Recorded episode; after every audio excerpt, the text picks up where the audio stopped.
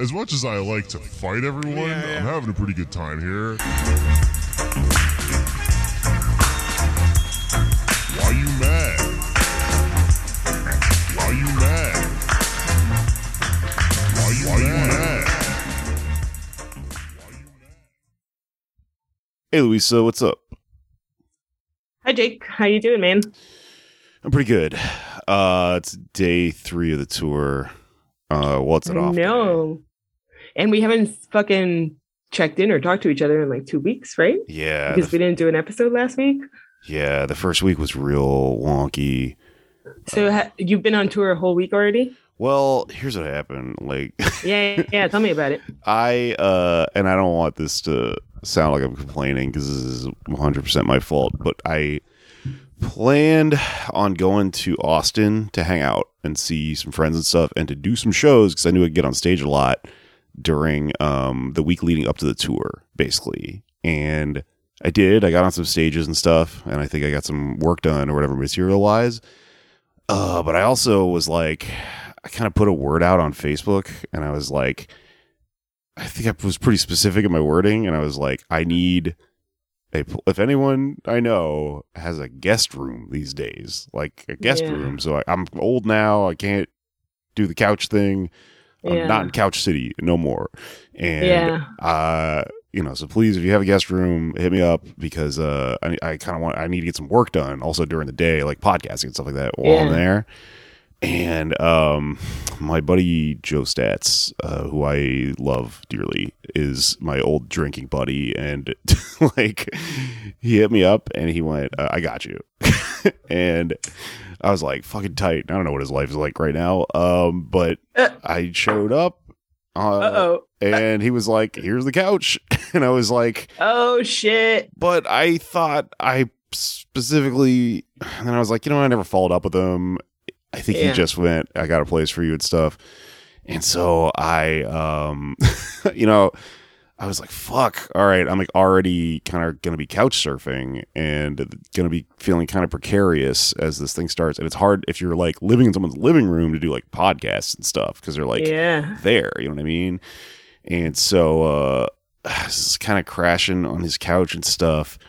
And, um, that's why yeah, I was just like, ah, the podcast, I got to skip that week, I think. I mean, I was also just like incredibly stressed out trying to get ready for this tour and not in like a way where I was like, like I was kind of talking to people about it and they were like, oh, you'll be fine, you know? And I'm like, when I get, when I go on a tour like this, and this is the biggest tour I've ever done, like I get into like a hyper, like stressed out mode, but it is not imposter syndrome. It's not like, oh my god, I'm gonna do a bad job, or like, you know, oh, what's what if it's terrible or whatever. It's you're like, just like one hundred percent on point, like I gotta be there. I'm like yeah. fucking rolling the thing over in my head over and over and over and yeah. over again, and I'm like, how does it work? How does this show work? Because every show is different, and like with tours like this, it's like its own beast. Like I was like, what am I do I what type of jokes is it, are the internet people gonna show up? Do I do internet jokes? Well, dude, even before that, as a producer, I want to know, is it like you go and then the bands go, or you go in between all the bands, or you the bands go that are opening and then you go and then Eve six, or what's the deal? So I got the run of show kind of like the week before, and then I started thinking okay. about it and basically what it, what, what it is. And I think they were like flexible even, like they were, you know, kind of like, if you don't, this doesn't work, you don't want to do it.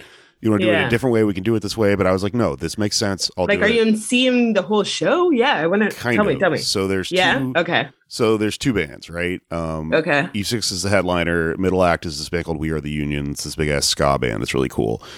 Uh, so I go first, right? I go out and I go, hey, welcome to the show. Yada yada. I do fifteen minutes, and then I lead in, and then the second band's already set up, so I could just go, make some noise for We Are the Union, and then they kind of walk on. Yeah, while I'm like, yeah, and then there's a changeover after their set, but they play music. So you have to fill that time. No, there's a no, changeover. Okay. Like we're just people are on stage just re-hooking up and uh, yeah. music instruments and shit like that.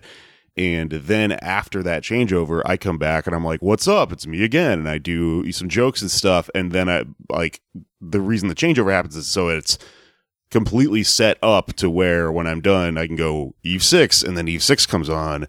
And uh, so it's like two little chunks, you know what I mean?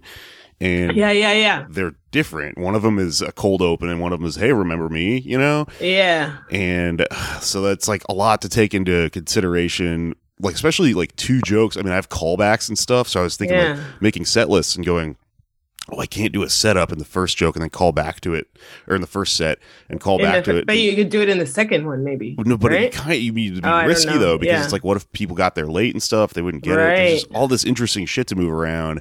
And at the same time, this is all happening. I also found out how much money I was going to have to pay in taxes, which is fucking a lot. How do you find out how much money you have to pay in taxes? My guy just decided to throw the number at me like this last week when I was already like stressed oh. out about this shit. And I, it just completely fucking freaked me out. And then also some really weird stuff happened with my living situation. And it's like, that might go on. So all this shit was happening at the same time. And I was like, really like, and I kind of couldn't get a moment alone to myself, which is I'm very much like I need to go be alone to like center myself. But I like threw myself into the situation. My decision, I'm, by the way, I told, take full responsibility for it. But I threw myself into the situation of going back to my hometown, and then like, you know, every second is just you're just being you're just milling around in bars, and holy shit, somebody's coming up to you and they're like, well, it's you, uh, what's up, let's hang out. And you like just immediately get sucked back into these conversations about like, man, I'm not getting booked enough, or they don't, they don't book right at this place or whatever. And I'm just like, what the fuck. So I got so stressed out about it that I uh I went and I just bought, and I have some cash laying around. I'm about to make a lot of money off this tour, you know, before I figure out all that other stuff when I get back. It's still kind of sitting there. So I just threw myself in a roach motel for a couple of days so I could get some Hell work yeah. done. But you were, by I think you were out of town at this point, so we couldn't do a while you yeah. had, but I did like other stuff. Yeah. And I just really just like sweated it out and hung out in this hotel room by the side of the road and like watched traffic go by and was like, you know, I'd do a show, I'd be hungover all day, just like fucking freaking out and working out all this stuff in my head, and then like drag my ass off the mattress to go do the next show and stuff.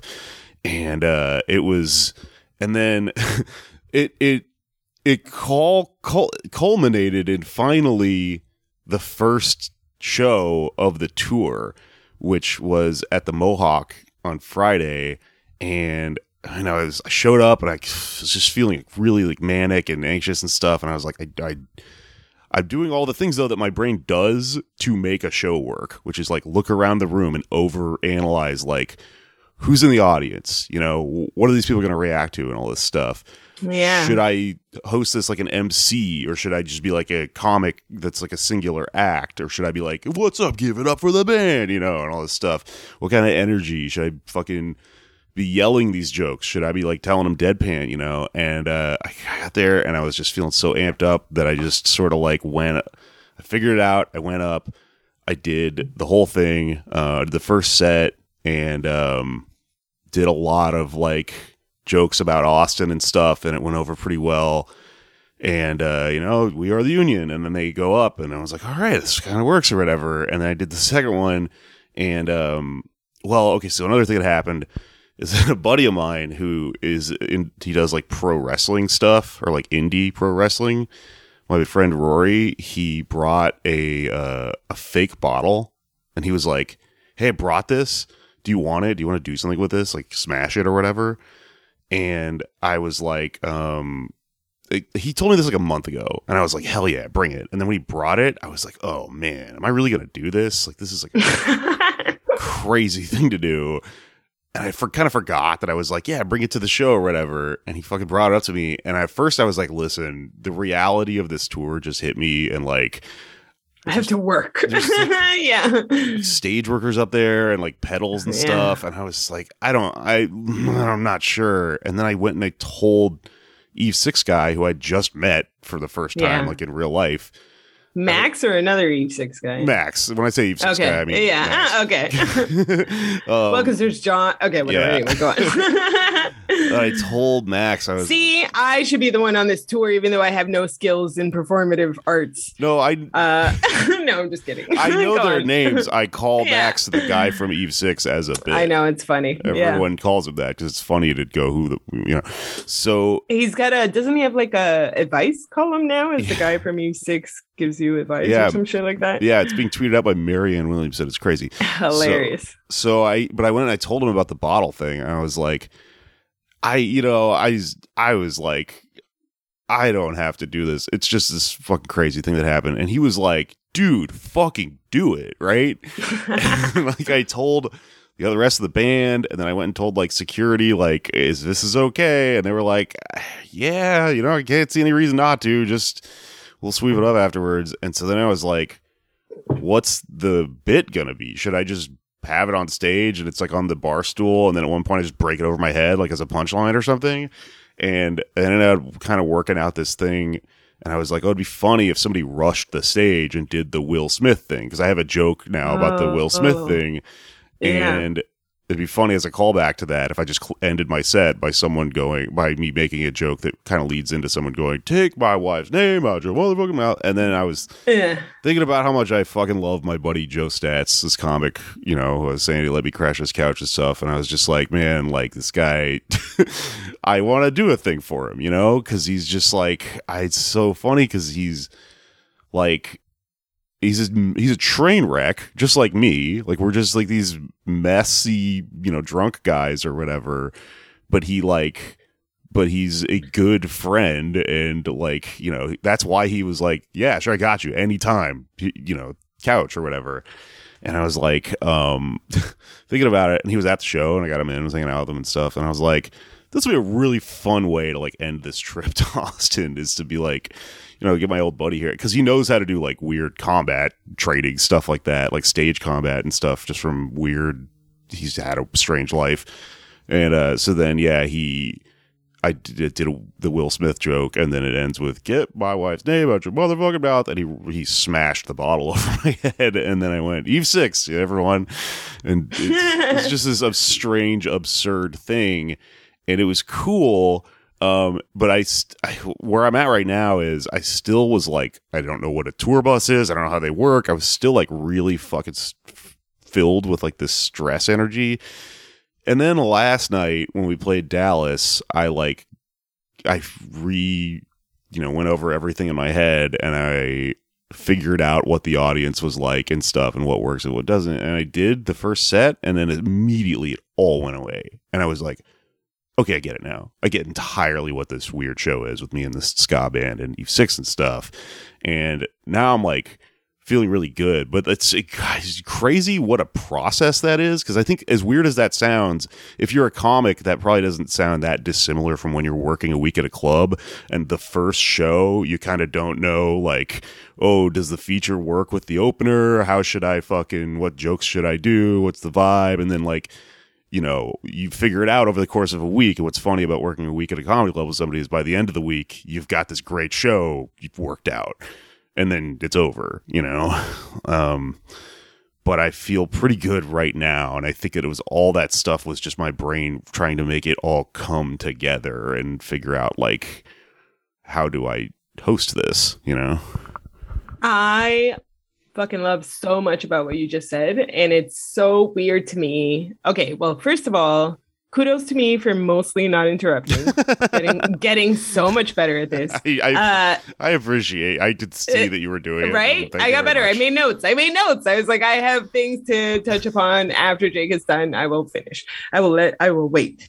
Um, and the times I do interrupt, I want to say is like, it's not a talking over you thing. It's a It's a hype man kind I of totally. thing where I want to like add yeah, onto yeah. it, you know, and I'm like, hell yeah, I agree. Here's the thing that I can throw into that. But anyway, um, it's super funny to me that you ended everything you you were just saying with like comparing it to what it must be like to do a club weekend, you know? Yeah. Because to me, everything you were saying, I'm not saying you're wrong, because I'm sure that the club weekend people do have something to relate to in what you were saying.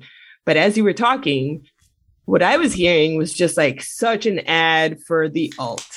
Okay. Yeah. And hear me out, because, you know, when people talk about like alt comedy, even when we talk, like any of us in comedy or outside of comedy, it's sort of like a caricature kind of like thing where we're sort of mocking it, right?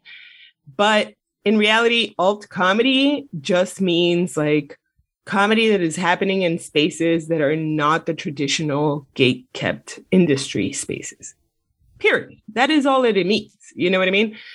And so you doing this show where you're opening for musicians, and I don't even know where to start, because like a super interesting thing about it is that it is super alt in the sense that it is you as a performer putting yourself outside of your comfort space, or like, what is it? What do you call it? Your comfort zone. Yeah. Right.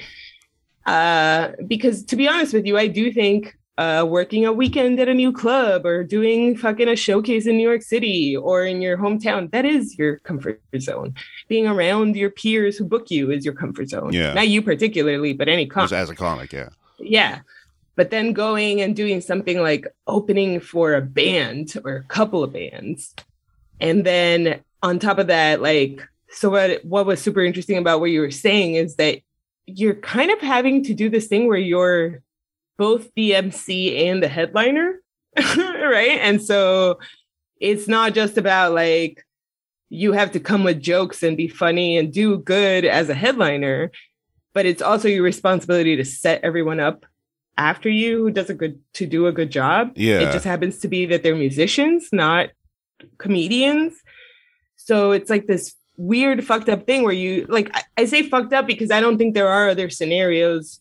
Unless you're like a producer of a show, I guess, that's the only other scenario where you're both a performer who has to perform well and a host who has to take the, on the responsibility for like the rest of the show going well, right? Yeah. And that's such a, like, that's going to the gym. You know what I mean? Like, that's hard. That's fucking, it's different than showing up for a weekend, let's say, as a headliner and just expecting the middle and the opener to work for you and shit to be perfect, or showing up as a middle or an opener and being unsure and not knowing what's happening, but you still kind of like exist within a hierarchy of comedy and what's happening. But uh, how much do you know about Eugene Mirman? A little bit, but about I feel like you're about to tell me something that I don't know about him. Uh, well, okay. So Eugene, uh, I don't know him personally, but uh, he is of like, I guess that first alt comedy wave that made it big. Yeah. Right. Because that wave includes like him, Kristen Schaal, Kurt Braunohler, uh, what's his face with all the voices. Like there's like a bunch of them. Right. Yeah. Uh, but Eugene Mirman, he is interesting in the Why You Mad way in a lot of ways. Like, in one way, he is a first generation American, I believe, Russian immigrant child, yeah. Right? And he went to some fucking college, I don't know, Bernard or some one of those fucking ones. And he uh, ended up creating his own major. So he went to one of these liberal art colleges where he was able to create his own major, and he created the major of comedy. So he is like one of the first people in the country, maybe the world, to have a bachelor's degree in comedy. Yeah. Okay. And he uh, came up, I would say, in a lot of ways through this version where he was opening for bands. And he was like, uh, because he was like a music boy, I don't know, he somehow had a bridge into opening for musicians. And he developed his comedy, I think, in this space that you're talking about, where you're like weirdly the only one who's trying to make people laugh in between people who are trying to play music that stirs up your feelings and your memories or whatever, you know? Yeah.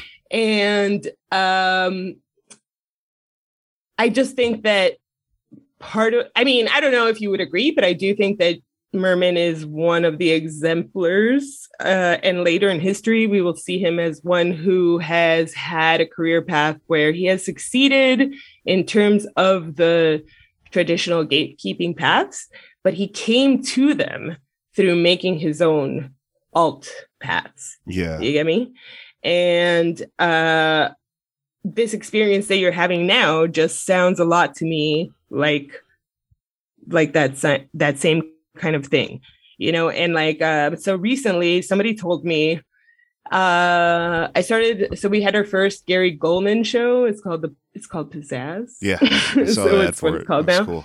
Yeah. And we're doing it at Baby's All Right, which is primarily a music venue. And then somebody said to me like, oh yeah, you know, like, well, you're the producer that's known for doing these alt shows and music venues. And I was like, oh shit, what? Oh, yes, like I didn't, yeah, dude, I didn't do it on purpose, but it's true. I, I do mostly run shows in music venues, like off the beaten path. Right. Yeah. Yeah. Uh, I find the spaces that are not meant for comedy, but therefore are like unique and nobody's pressuring you to be anything other than whatever you bring to the stage. And then hearing you talk about this experience kind of just like reaffirms to me about like how the alt is good. Is that crazy? Am I yeah, just I'm no, like, what do you think about that? It's cool. And like, I kind of think, you know, I was thinking about this a lot because like I was thinking Max, the guy from E six, took such a leap of faith in booking me. He had never met me, and he, you know, like he probably listened to yeah. my album online or something, or you know, one or two of them, or like watched my clips. Yeah. But I don't put that much of my shit online. Like when people like hate me on the internet and they're like, you just, you're these worst clips of all time. I'm like, yeah, they're not very good clips, are they? Because I don't film myself doing stand up. Yeah. And they're like, fine. They're obviously they're over exaggerating, but like, no, you're you're uh, you had to be there. I'm a, you, you had to be there is my philosophy yeah. in comedy. Like I just yeah. don't like fucking the the you know TikTok thing or whatever. I might yeah. do it some on this tour because we're filming a lot of stuff, but um, you know, I also am just kind of lazy about it. So like, this guy took a leap of faith, and like, um, I but I I think. This could have gone wrong if he picked the wrong comic, but I am good for this because I have done a lot of stuff like this. And that's why I knew not to just show up like it was a comedy club and do my fucking set like yeah. it was a comedy club, because, you know, that's what a lot of comics would have just done because they do one thing. But I tour with Mishka, and I, you know, I came up in Austin and I did all these music festivals yeah. and stuff. I've been on the stage at Mohawk before, in fact, and like had done a lot of this stuff. And so it just happened, stance like the the picked the right guy for it, or maybe he fucking had an intuition for it and he figured that out. But yeah. I, what's really funny about this is that I am in musicians' comedy club right now. I'm in their safe space, and I think that they are learning about my process, like while we hang out in the van and stuff, or in the, the bus, because for yeah. them. They just show up and they play the set, and I'm not reducing. That they already prepared, yeah, yeah, not, yeah. That's like super set in stone, kind of, yeah. I'm not reducing what they do. I'm sure. No, it's, no, no. It's they super night. practiced it a bunch of times, but, but comedy's I'm, more fluid in the moment. Yeah, yeah, and what I'm saying about that is, I bet they just thought that for me to do a set is the same thing, and I very well could have treated it totally. that way. And a lot of people would have, and would have probably had a lot of off sets during a thing like this. But like I, I because I'm, I'm outside of my comfort zone and I'm in theirs or whatever. It's been interesting for them to go, oh, the comic doesn't just go up and do the same jokes every night.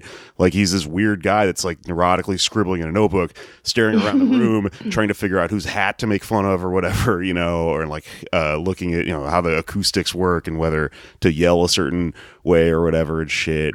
And it's like, it's all, it's, it's, it's interesting because we're kind of doing two different things, but they're totally down, you know, and they're yeah. not like pretentious and, and, you know, they're, we're all, it's all very positive and stuff. I think we're like learning a lot of stuff from each other. So it's, it's cool, you know?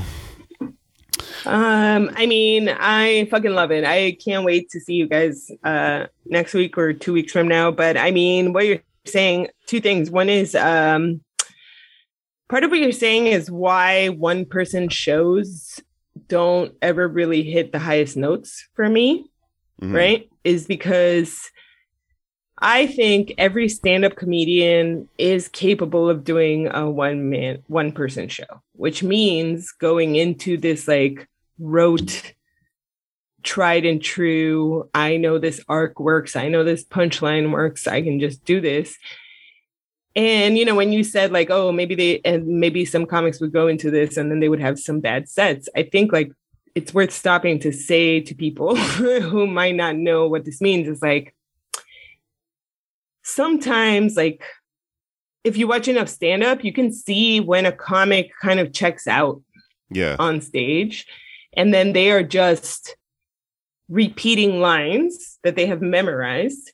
And then they do the like pause automatically for laughter or applause, even if it doesn't come. And then they like move on. Even if there's an interruption, they just like barrel through. You get me? To me, that's a one person show where the audience is irrelevant and the person on stage knows their lines and they're going to do their lines and they're going to hit their marks and they're going to do what they have to do. And I, of course, do understand that there is a skill to doing that. But what I appreciate about stand-up is that I think really good stand-up is when the person on stage is able to take the temperature of the room and react to the room in the moment and adapt the set list and the material that they came with or disregard it completely to attend to the energy and the thing that is happening in the room. Yeah. Like that is stand-up. You know what I mean? It's like it's active. So It's yeah, passive. It's like an active exchange, a dialectic exchange with the audience, not a, I'm talking at you. You get me? Yeah. And and I'm I'm hesitant to say that because I think that like people who think that like hecklers are good would agree with me right now. But I'm like, I am not. I am not saying hecklers are good.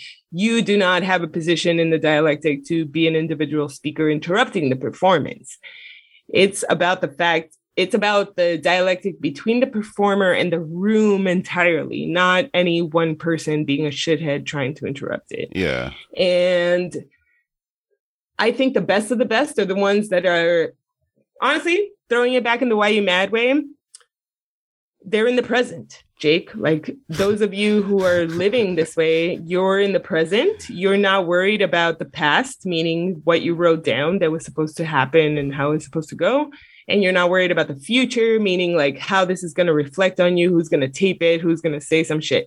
You're in the present, yeah. reacting to the current room and the current energy and making something funny in light of that while also working in the jokes you've already worked out, the skills you already know for crowd work and for getting people excited, et cetera.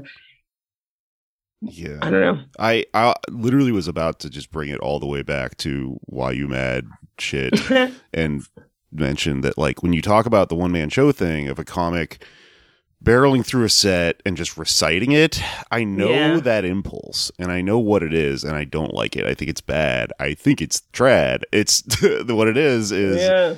what you're thinking when you're feeling self-conscious and you're on stage and you're like kind of feeling threatened on some like level uh with being, you know, considered a failure at this set.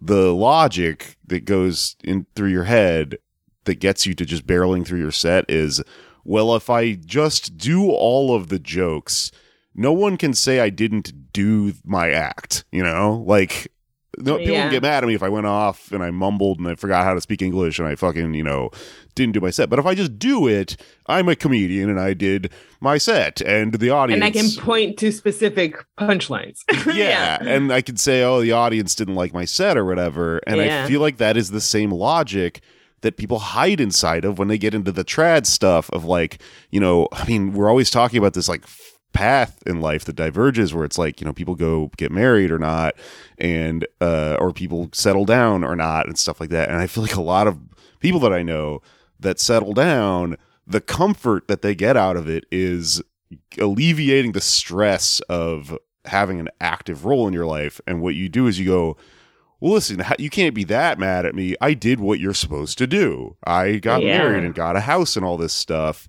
I barreled through my life like a set. Yeah. You know? And then all this exactly. bad stuff that's happening can't be assigned. I can't get the blame for it's it. It's not my fault. Right. Yeah. yeah. It's like yeah. a blame thing or something. Yeah. It, it, it makes you feel like it's not on you and the heat isn't on you and stuff. And so you can then whatever that that evolves into blaming other shit, which turning on the room. Yeah, totally. Right. Yes. yeah. yeah. No, actually, you just explained to me where turning on the room comes from, because I had always just thought of it as an ego thing of just like being so secure in what you think you're like, what you think of your jokes, or maybe being in such a uh silo of like being like a club guy or something, and the club tourist audiences always laugh at this, and then you go to Brooklyn and these younger, more hip, knowledgeable audiences are like, that's not funny. So then you get mad at them. And I always just explain this to myself as like ego based. Yeah, it is ego. It is ego, but it, now I realize it's also uh, mechanics, right? Yeah. Of just like, you set yourself up to fail because you didn't listen to the room. You just like barreled through whatever works wherever else you normally work. And then you turned around and were like, not my fault. I do what always works. This room is dumb. These people suck. Brooklyn sucks. You know, and I was like, ah, how about you don't listen? And you were actually doing the thing you claim to hate, a one-man show. Yeah, totally. Yeah. And it's like, you know, you're just not ready to to really be honest with yourself about the fact that you didn't yeah. do the job, which is to read the fucking room and adjust accordingly, and to have had a bunch of tools in your toolkit that you built before that that you could then look at and to make you to capable to deal with this. Yeah, because yeah. I got this exactly. massively rotating set list every time I do a tour like this, where I'm like, yeah. every show I switch stuff around because I'm like, what's going to work it. tonight and which isn't, and like.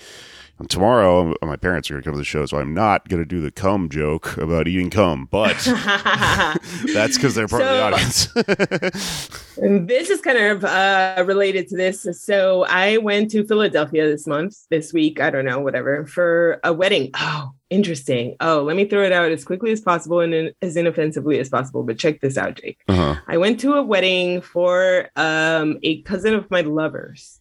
Okay, my lover's cousin. Uh-huh. Uh, it's like the third wedding you've but, ever been to or something, right?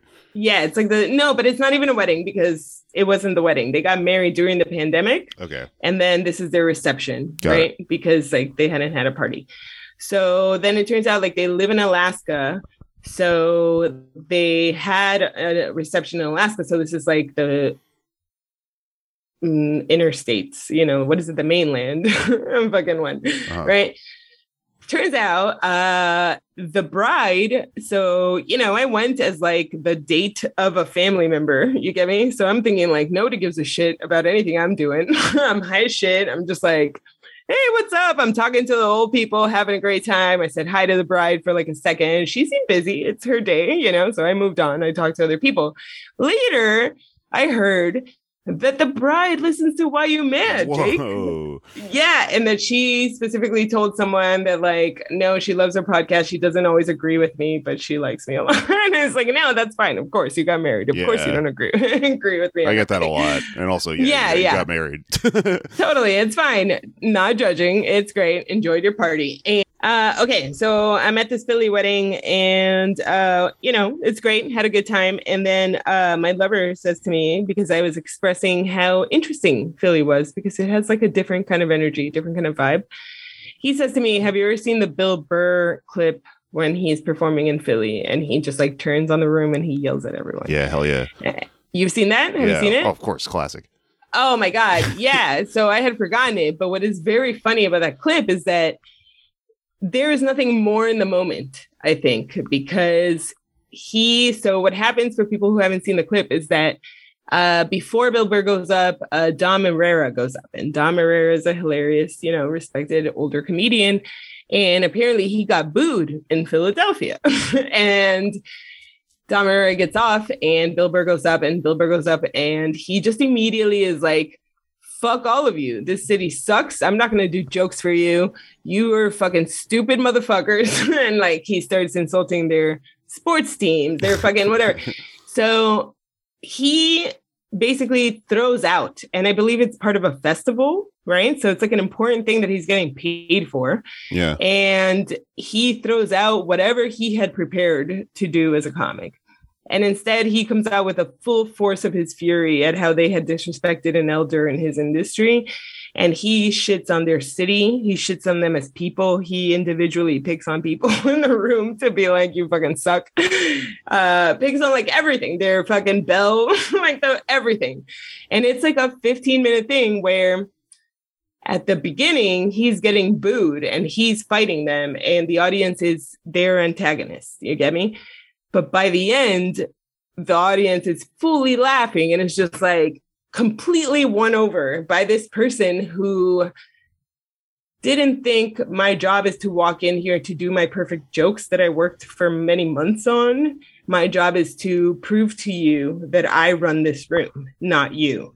And whatever I have to do to do that, I will do that. If yeah. it means having to insult you or to be the fucking alpha or whatever I have to do, I will do that. Yeah. And that honestly sets up the next comic to succeed, right? right? Because he fucking didn't bow down and cry about how the room destroyed him and isn't funny enough. It's like, no, nah, I'm going to crush you. And then you're going to be respectful to the next fucking comic, or I'm going to come out here and fucking crush you again. You know? Yeah. It was fantastic. What yeah. do you think? Oh, yeah. No, totally. Because I could totally imagine what a more cowardly comic would do in that situation, which is like just ignore it or something, or like go like just barrel through their set or, would be one option. The or, cowardly comic, or throw the comic under the bus behind him and go like, yeah, that guy, you know, uh huh, make fun of the person before, or or throw a hissy fit and be like, you guys, oh, you guys just don't get it. I can't win you over, and like really turn on the like what Bill Burr did was not turn on the room. Yeah, he dominated the room. Totally. Turning on the room is whining about how they don't get it. Yeah. Yeah, and it's like, that's why it's so fun to watch, though, because it's like just a heroic, massive example of that. It's like watching mm-hmm. somebody just move a huge object or something in the other direction. You're like, wow, you know, holy shit, this guy really knows how to do stand-up. He knows how to do stand-up yeah. in the sense that we were talking about just now. Um, man, okay, I have another thing that happened recently. Can I tell you about it? Tell me. Um, well, two things happened, and I think they're kind of related. I'm mashing them up in my head right now.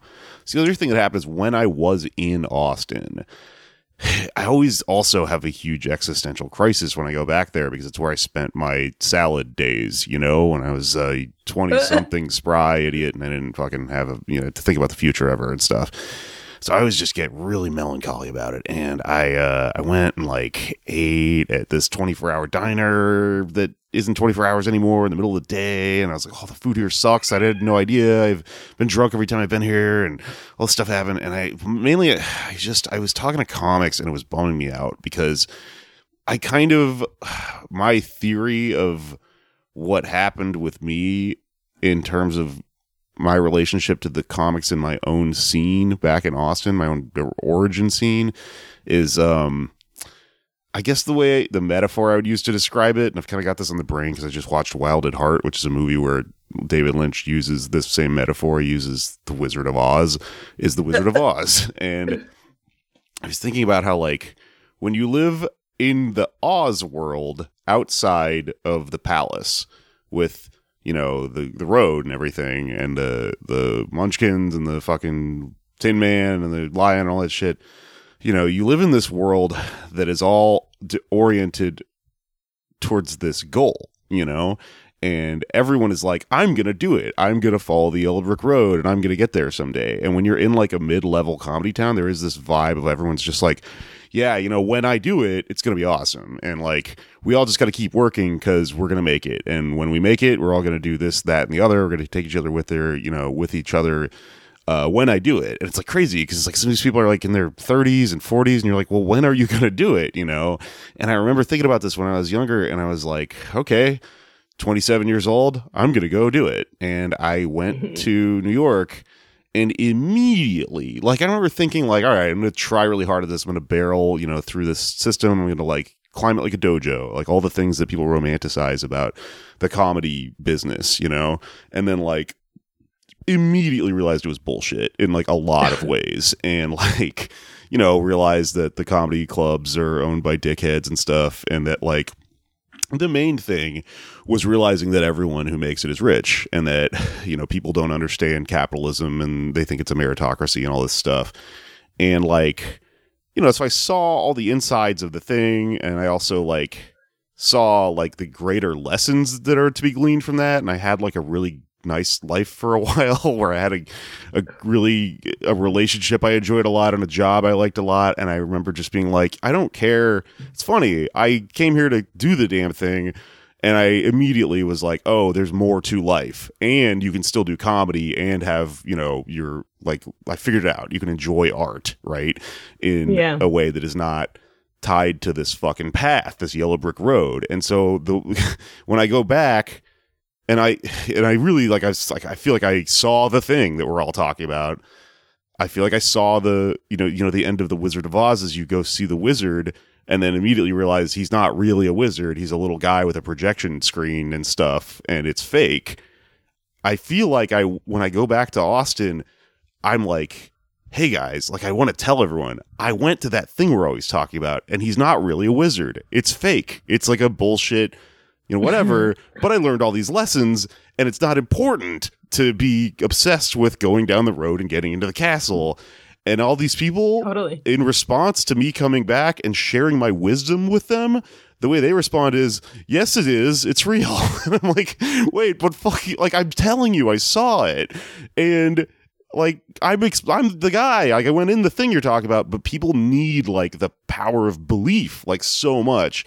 To remain in the little Oz world outside. And so like all these comics, I almost like feel bad. Like I almost feel like at first I want to blow the whistle and go, you guys, I need to tell you that the, the comedy thing that we all believe we're going to do isn't real. Like only rich people are allowed to do it. We're all barbacks. Like none of us are capable of doing this, and it's not your fault. It's not because you're a bad comic, but they literally will just be like, no, nah, but I'm going to make it, you know? And they'll just sort of like brush it all off. And I'm like, man, okay. You know what? Maybe I'm even an asshole if I try to tell you this isn't how it is.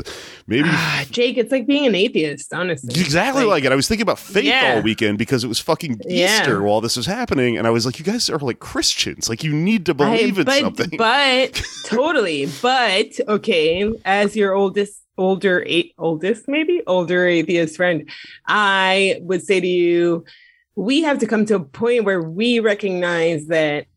Religion does provide a benefit to some people that is worth it. That's totally like what I is, felt like. Yeah. You know what I mean? So it's like, ah, I have to respect that you need the hope.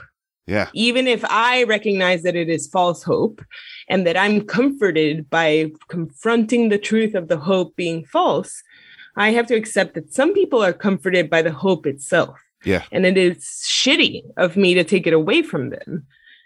So I don't know. I don't know. Like, that's exactly the conclusion I came to. Like, after a while, yeah. I was like, you know what?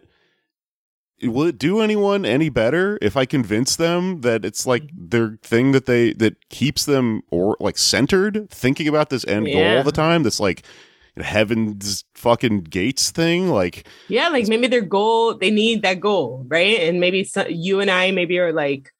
Process people who are like, we don't need this fake goal. We can enjoy the process for itself. And maybe both of us are getting the same thing from it. And it's shitty of us to point out to them. Well, I the, kind of feel the like the carrot they're chasing is fake. I can't figure out which way I feel about it, because on the yeah. one hand, like you could argue that I know the truth and it's made me a pretty neurotic, miserable person. Yes, yes. O- on the other hand, you, same, same, same, same. But I, I'll, but also, I mean, uh, you know, I remember that time in my life, like before, really shit got really gnarly for other reasons, like where I was like, yeah, I don't give a fuck, comedy's whatever, and you know, I had this whole thing going on, and I was like bartending at a job I really liked, and all this stuff, and I was like. I also feel like I was a very happy atheist at that point and was like, I'm glad that I no longer am involved in this process of chasing an impossible thing, because now that frees me up to do all these worthwhile things and stuff and have like this existential happiness that I do think is possible. But then it ended kind of. So like, I don't know. It's a huge conundrum. And it also, I was thinking about this also because I watched this movie on the plane down there called Pig. Have you ever heard of it? Oh my God, Jake. I loved it. Yes, Tell me what you thought about Pig. Okay. Tell me what you thought about Pig.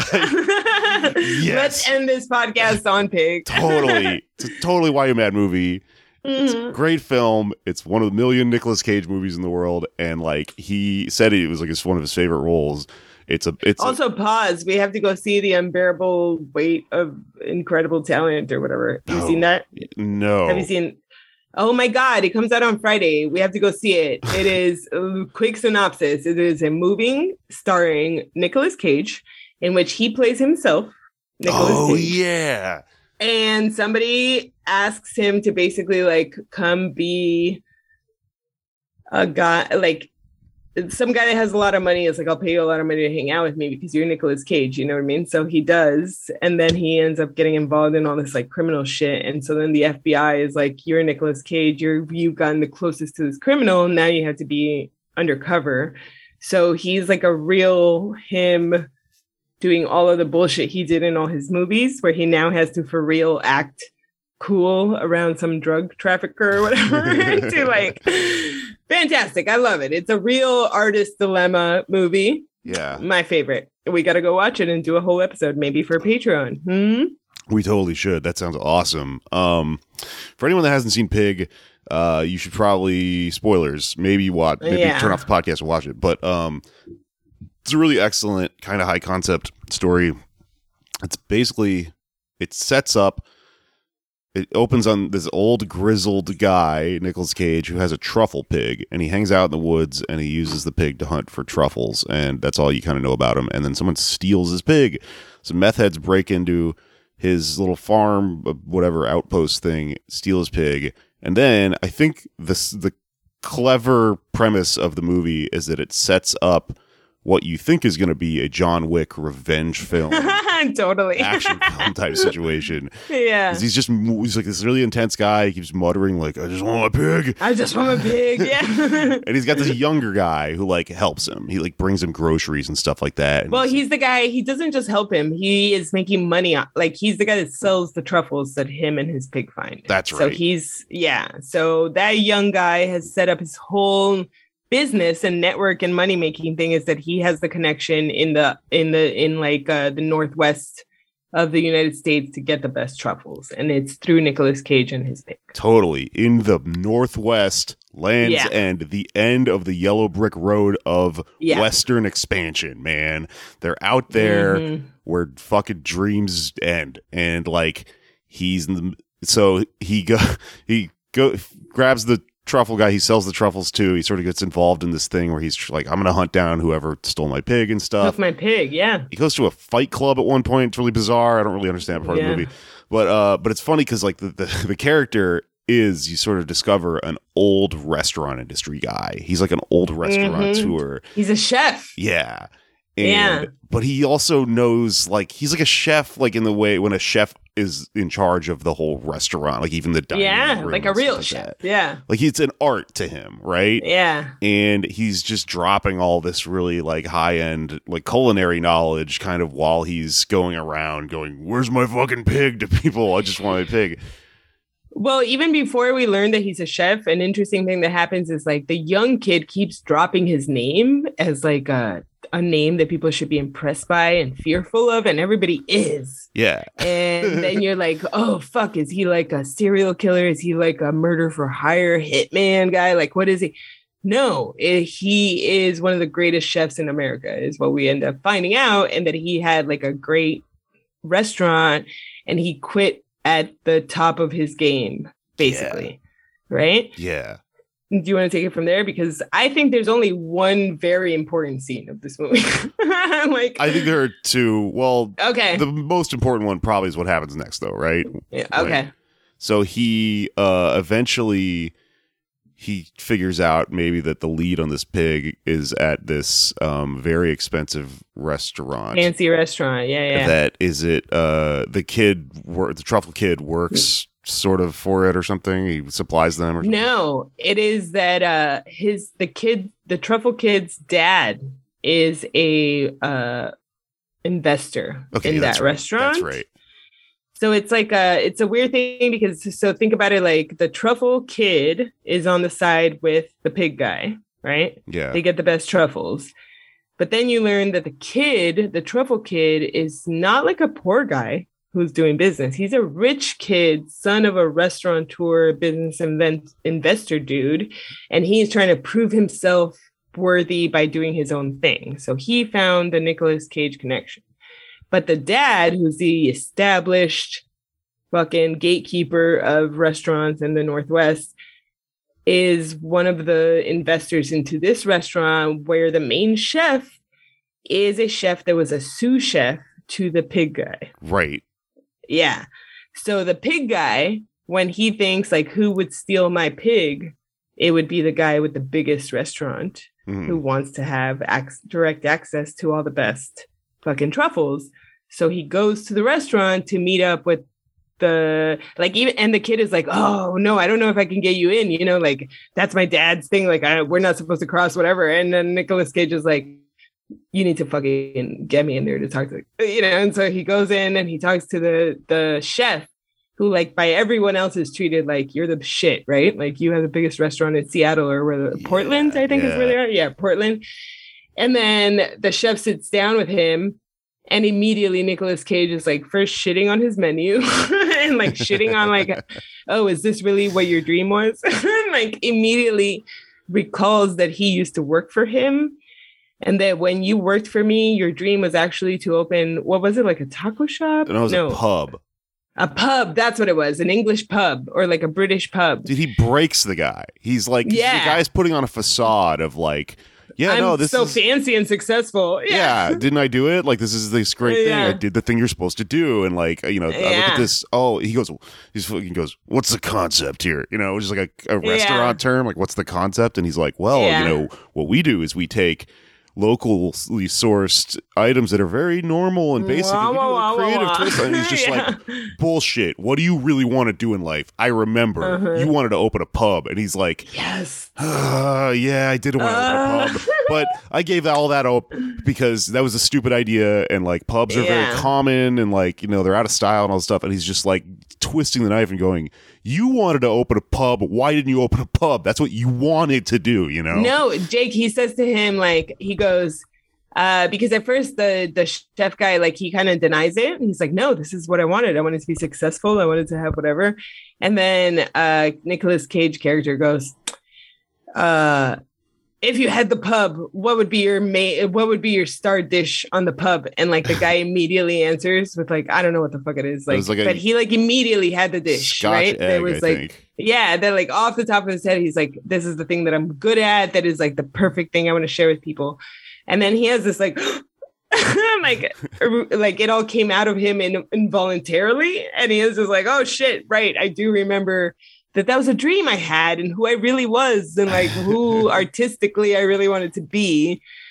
And it's like a, this moment of confronting that he chose the path that was capitalist and equitable and like good, you know, like would be the thing that would make you money in the traditional external sense. Yeah.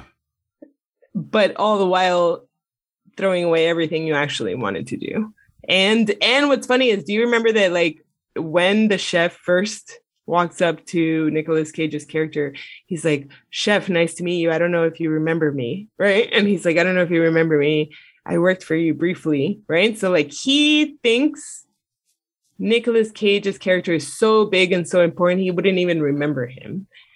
And Nicolas Cage not only remembers him, but is like, yo, I know that this that I'm looking around at is not who you wanted to be. Yeah. And he straight up calls him out on it.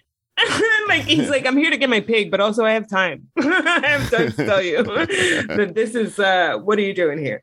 Amazing. Like, what an amazing, um, it is an artist movie, because if you think about it, then what it is about is the fact that Nicolas Cage's character is one who got extreme, um, traditional main, um, gatekeeper success, yeah, and didn't find happiness at the end of that road, right? And so he threw it all away and went to the woods, literally, to live with his pig, who, and he he also had like some personal losses and shit, but like mainly like he didn't find satisfaction artistically in in the traditional path that brought him all this success.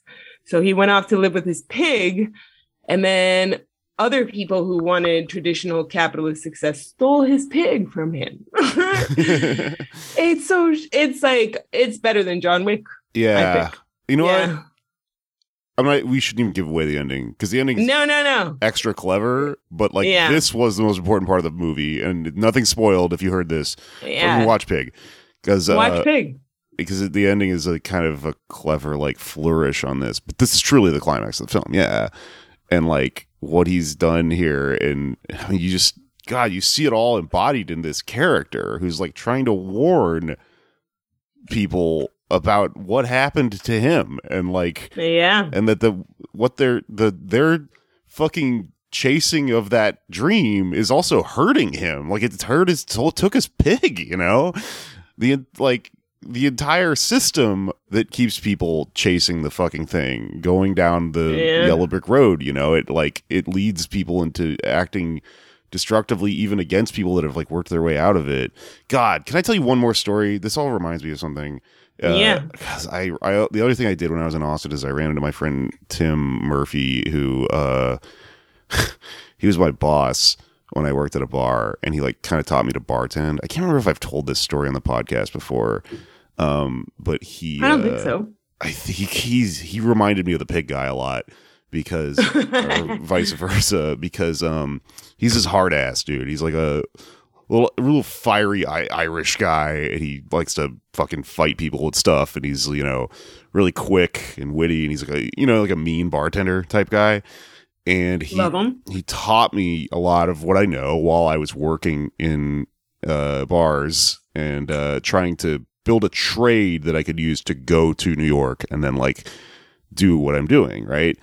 And um, eventually he became the owner of the bar that I was working at called the Grackle, or the, the he was in charge of it at one point. He went from manager to then he bought it out or something. But anyway, he went from coworker to to oh, suddenly he's my boss. And because he became my boss, but was my coworker before, he knew something about me, which my other bosses and the owners didn't know, which is that I was planning on leaving and going to New York, right?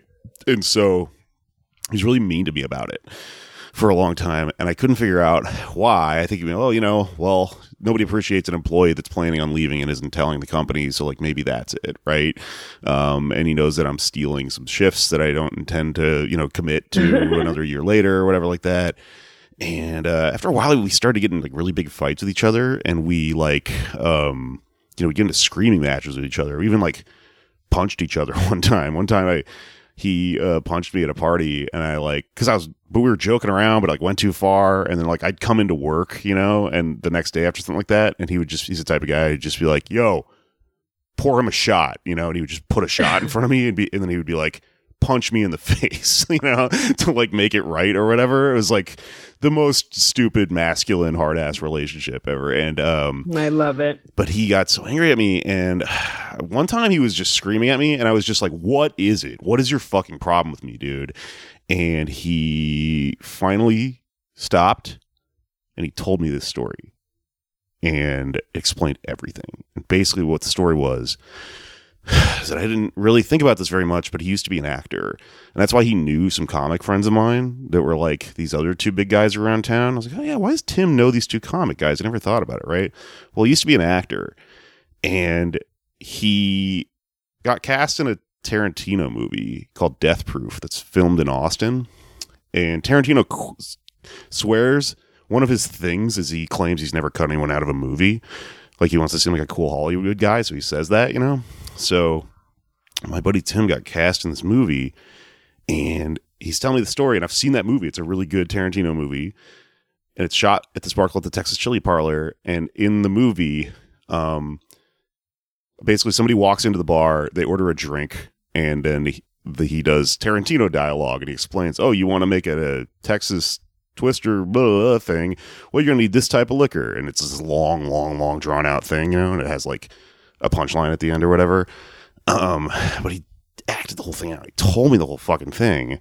And I was like, okay, huh.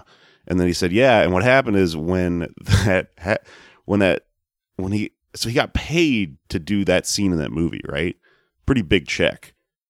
And he decided when he was a young actor at that point that he had gotten his first big break, that was going to launch his acting career.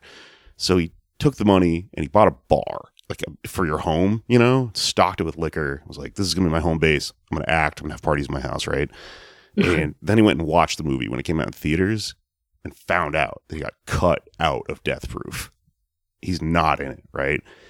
And that's how he realized like his career wasn't actually starting, and that it doesn't actually lead where you think it's gonna lead.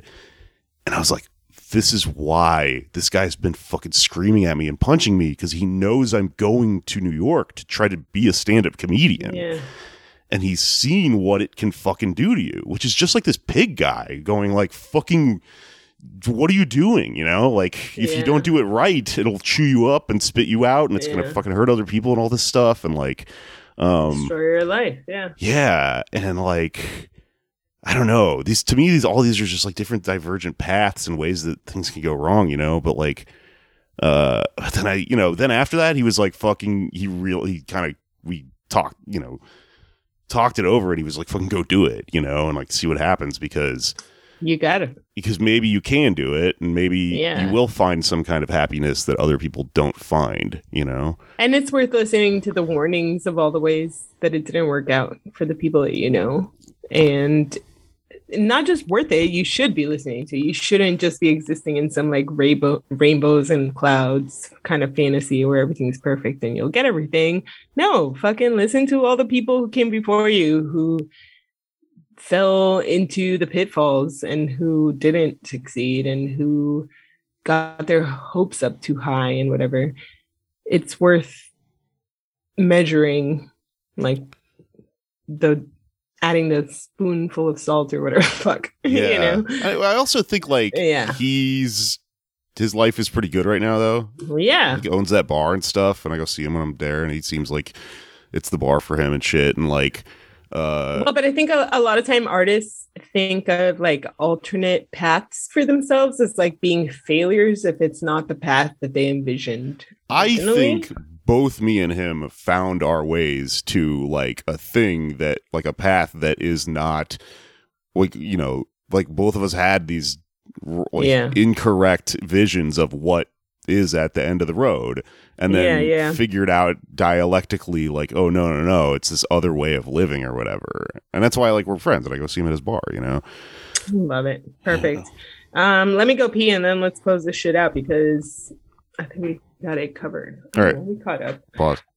Okay, let's do plugs and get out of here. What do you got, Lisa? Well, before I do close uh, plugs, I wanted to tell you, while you're on the road, if you get the time, on Netflix, watch Creep and Creep two. Have you ever seen these movies? Those are horror movies, right? Yeah. No. They're horror movies um, about a serial killer, but it, they're also about artists. Extremely important. Why You Mad movies. Need you to watch them. Okay, we cool. can do multiple episodes on them. Uh, number two is more important, but you have to watch one to have the context of why two happens. Okay, gotcha. You know what I mean? Yeah. Uh, you'll love them. I think we'll be in. We'll be in. Uh, other than that, uh, plugs. Um, the first Pizzazz with Gary Goldman was a huge success. I hope you will go to the second one if you're in New York City. It's going to be on May sixteenth at Baby's All Right in Williamsburg. Um, you can follow me at Luisa Diaz Nuts. I'm sure most of you already do, but Um, on my bios on any of my platforms, you can get the ticketing link to go to that. And that's my only promo. How about you? Um, I'm still on tour with Eve six. Come see me on tour with Eve six. Um, all the dates are all over the internet and Twitter and Eve six's website. And I think that's all I've got for quite I some time. I can't wait. Um, I think May fourth is the New York date, right? That you're here? Yeah, it's Star Wars Day. Yeah. Uh, on... May the fourth be with you is the day at Le Poisson Rouge in the village. So I'm going to be there. I'm going with Allison. Anybody else, come hang out. I think it'll be super fun. We'll get to relive our youth if you are my age. Yeah, and there's an after party too. Can't wait. Cool. All right. And I also want to plug Pig. You should watch Pig. Watch Pig. Why you and Pig. Creep. And Creep. Bye. All right.